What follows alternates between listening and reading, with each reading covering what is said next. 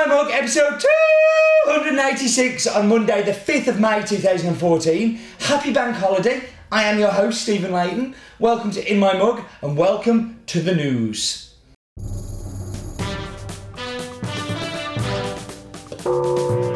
Of new coffees coming up in the next few weeks. Some very, very, very interesting lots too. Uh, I am very excited about the coffees we're going to be offering, and particularly on in my mug over the coming weeks. Like some stellar stuff. Starting today as well. Today is a one of my all-time favourite coffees. But we've got Nicaraguans have just arrived. Costa Ricans arrived a couple of weeks ago. Uh, we've got Burundi Natural arriving today. Uh, Ethiopians landed in port yesterday and are on their way here. It's like so exciting. So much good stuff coming.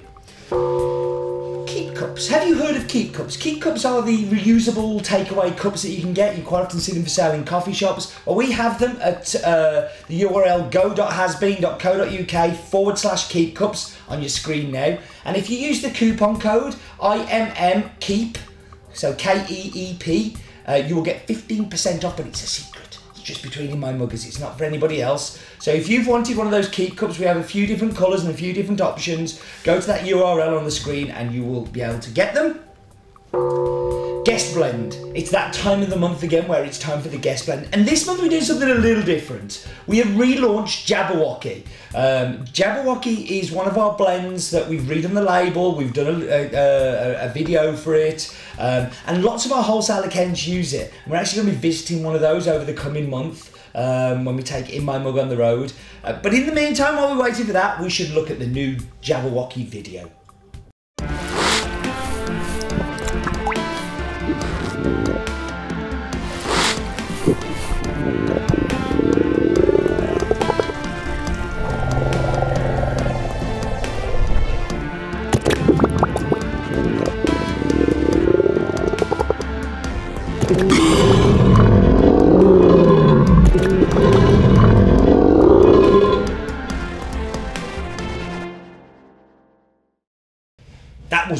Of a cool video. And if you want to buy it, um, as it won't be in my mug, um, you can buy it at the URL go.hasbean.co.uk forward slash jabber. And thank you to Tentacle who made that amazing video for us. They're the guys who help us with lots of this video stuff.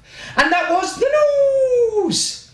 So we should get focusing on. And this week we're going to be looking at Costa Rica and its economy.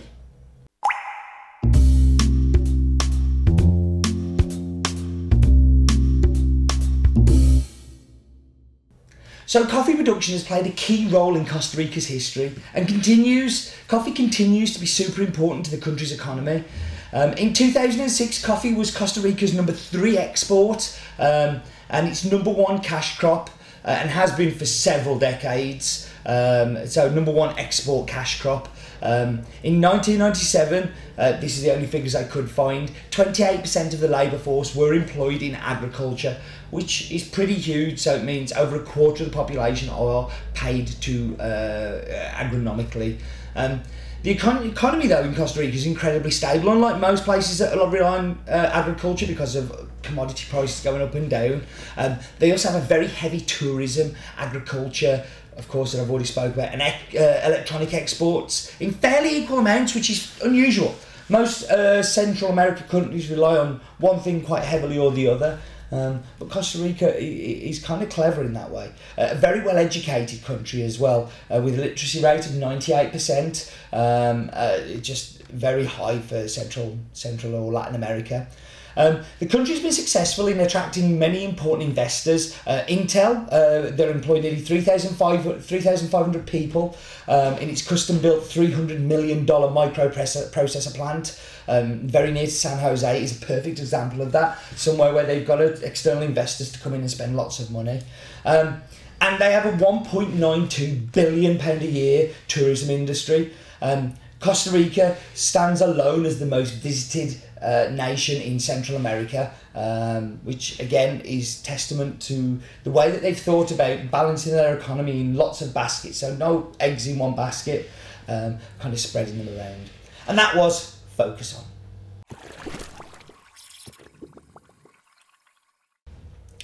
So we should look at this week's coffee. Uh, this week's coffee is an old favourite. It is one of my all-time favourite coffees. If you ask me to rate my top five coffees ever, this will definitely be in there.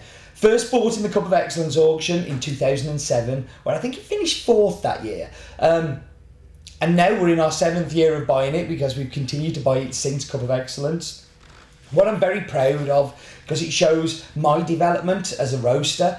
Um, say we first bought in Cup of Excellence, uh, which is a great way to me to grow. For me, the Cup of Excellence program is about speed dating growers. It's not about uh, buying a fancy lot at a high price. It's about trying to build a relationship that we can have later. Lots of people use it as a beauty pageant. Me, I use it as a dating site. Um, then we brought it in with an importer um, because we were a tiny coffee buyer at the time, smaller than we are now, and they helped us bring in this coffee. And then they decided, the importer that is, that they didn't want to sell it to kind of work with them anymore. So we went to the farm and we did the deal directly. And it kind of shows like the way that they work was I walked onto the farm and I said to them, okay, I want to buy you coffee. I've bought it for the last five years. I think it's delicious. What price can we do? They all went, I can't even remember what the price was. It's about three seventy a pound, which you know green FOB in the country is is a good price. It's a very good price. We yeah great shook hands, jumped in the four before, and we drove off. Um, and we've agreed pricing going forward. So we've actually got a contract with them now for European exclusivity on this coffee. Um, so, but we've had to pay for that. So we paid more for this than we have pretty much all the other Costa Ricans this year. But we've kind of underwritten some of that because that's how important this coffee is to me. Um, if you see Licho on sale anywhere else in Europe, it's not this year's, it's past crop, it's old stuff. We've got that exclusive deal with them, um, and really so we can protect the name of the farm. Like I want to do a great job with it, and, and I want to be able to, to, to look after it. So it's grown in the region of Naranjo, which is in the uh, northern Cordilleras corridor uh, of the Western Valley. Um, it's grown by the Aguilera brothers um, and it's uh, grown at around about 1,500 metres above sea level. Um, the varietal is Villa Sarchi with a tiny bit of Caturra. Uh, this is the Villa Sarchi. We don't buy the Caturra. The Caturra um, is blended away in their estate mix. Um, it's a honey processed coffee, which is kind of like the pulp natural method, where the fruit is removed from the seed with um, uh, like a mill, uh, a micro mill, and then left to dry. Um, the main difference from the pulp natural is there's more mucilage left on. So more mucilage is left, less water is used. Um, and then this can be dangerous. So it can over ferment, it can kind of go too far if you don't know what you're doing. But in Costa Rica, they do it because water is limited. Naranjo water is, is, is a super precious, uh, rare commodity. Um, so they use this method to make sure that they don't use as much water uh, and, and as little water as they can. Um, but the problem is, is if while it's drying, if you don't look after it and turn it, it can kind of clump and cluster and like mucilage up.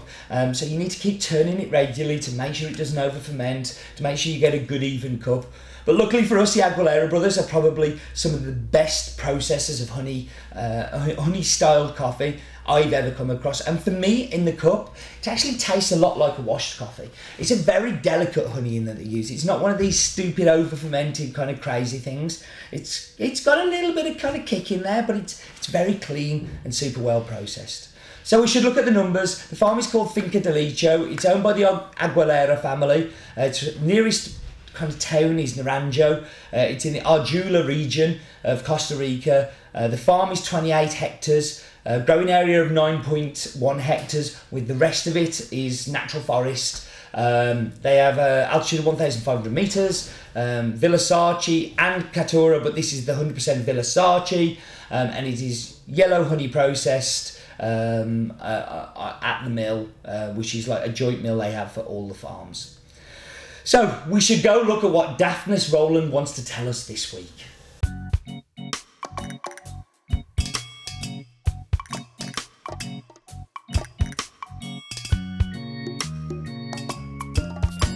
Nine percent of Costa Rican exports go to the UK, behind the United States of America, the China, and the Netherlands. Who'd have thought?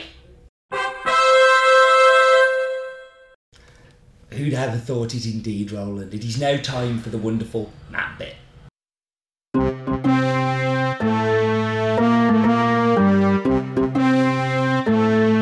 we are, look. There's me. Oh, bye. You're off then? Up, up and away. So we're going up into the sky, and there's good old Blighty. and we're going our familiar route across the Atlantic um, and to Central America. I'm so pleased the Centrals are back. This makes me incredibly happy. Um, and we're going to go to one of my favourite farms. As I said in the in my mug, probably my top five, one of my top five coffees of ever. So, um, and definitely my favourite coffee from Costa Rica. So we're going to zoom down into Costa Rica and we're going to look at the facts. It's known as the hummingbird capital with over 52 different species. That's dafter than Roland's dafter. So um, yeah, let's go down to the farm level. And obviously Angelina is one of the family farms, and we can see Angelina there, and we can see Licho there, um, both owned by by, by the family, and they're very, very close to each other. They, there's literally a road in between them to border. And if Google Earth was any good, we'd be able to see the road, but Google Earth decided to go a little bit vague here. Um, you can see that there's not a lot of detail. So, what we're going to do is zoom down to ground level and you can look at the topography. So there you can see all of the topography. And we can see that the highest point there, but interesting the lowest point, so below sea level in the caves of Barra Honda National Park. So um, I'm going to check that out next time. Let's have a whiz round here so you can see the two farms. At either side, there's a road in the middle that you can't see. Um, but really, that's around about 1,500 metres you're looking at there, which is fairly standard for the coffee grown regions of Costa Rica. Um, you know, see like 11 to like 17, 18. I think I've seen as high as 2,000, um, but that's in Tarrazú. But there we go. That was the map bit. So not the best of map bits. Google Earth didn't like Licho. It doesn't like that area. They haven't got the really great overhead views of it. Um, but who cares when the cup's this good? So I'm going to go and make some tasty coffee. I'll be back with you in just a minute.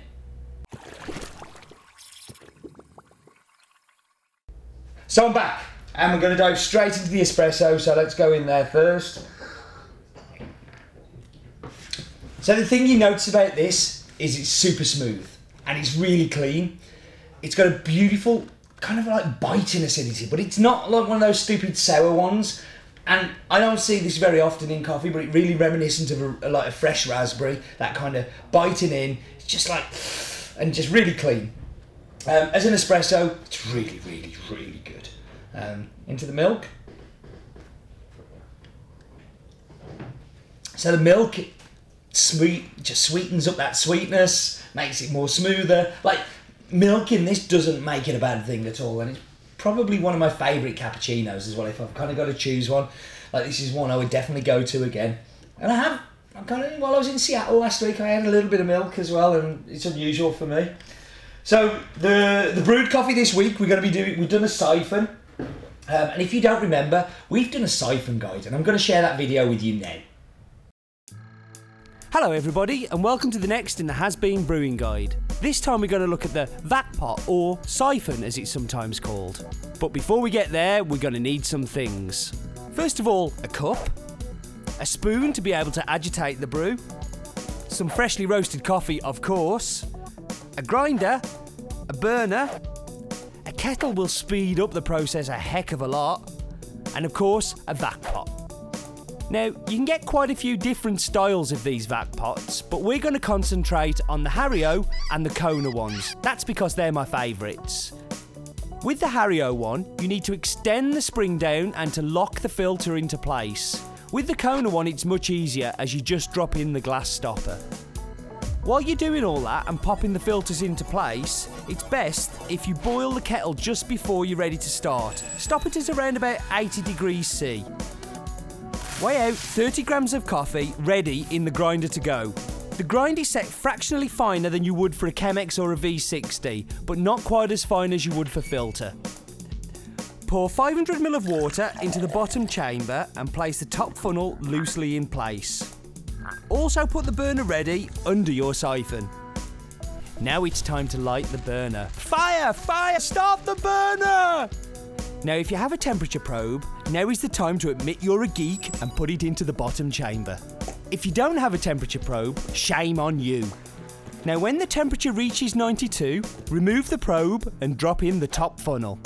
Now, this is where the scientist in me gets very excited watching the water rise. Now, as soon as that water starts to rise, start grinding. And no, I don't mean in that way. When all the water from the lower chamber has risen to the top, add the coffee. Quickly stir and wet all the grounds, and start a timer if you have one. Allow to bloom for around 30 seconds and then give it another quick stir.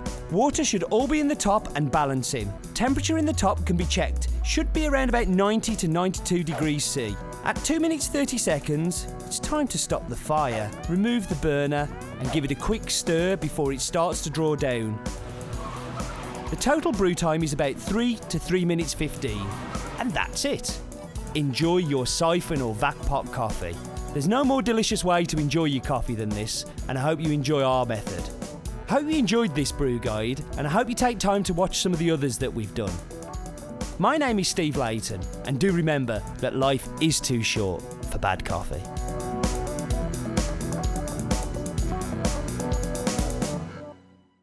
And we also have these these cards as well. So if anybody wants one and you're in my mug subscriber, drop me an email and I will pop one in your order next time. Um, but they're they're on the site. You can download and print one. You don't have to have the card, but I know you probably will. So we'll uh, just drop me an email.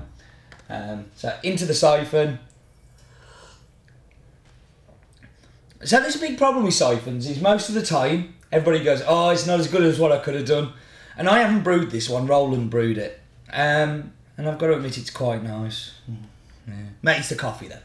That's what I'm going to say. There, there's my cop out. I can't say anything's nice to Roland. The coffee's delicious. It's just super sweet, and that raspberry again comes through even more. And it is so clean. It really just transparent. I say one of my top five all-time coffees, and I hope it's one that you're all going to enjoy. Okay, I'm going to wrap up because we've had a lot of videos and a lot of stuff this week. Uh, thank you very much for joining me, as always. And do remember, life is definitely too short for bad coffee.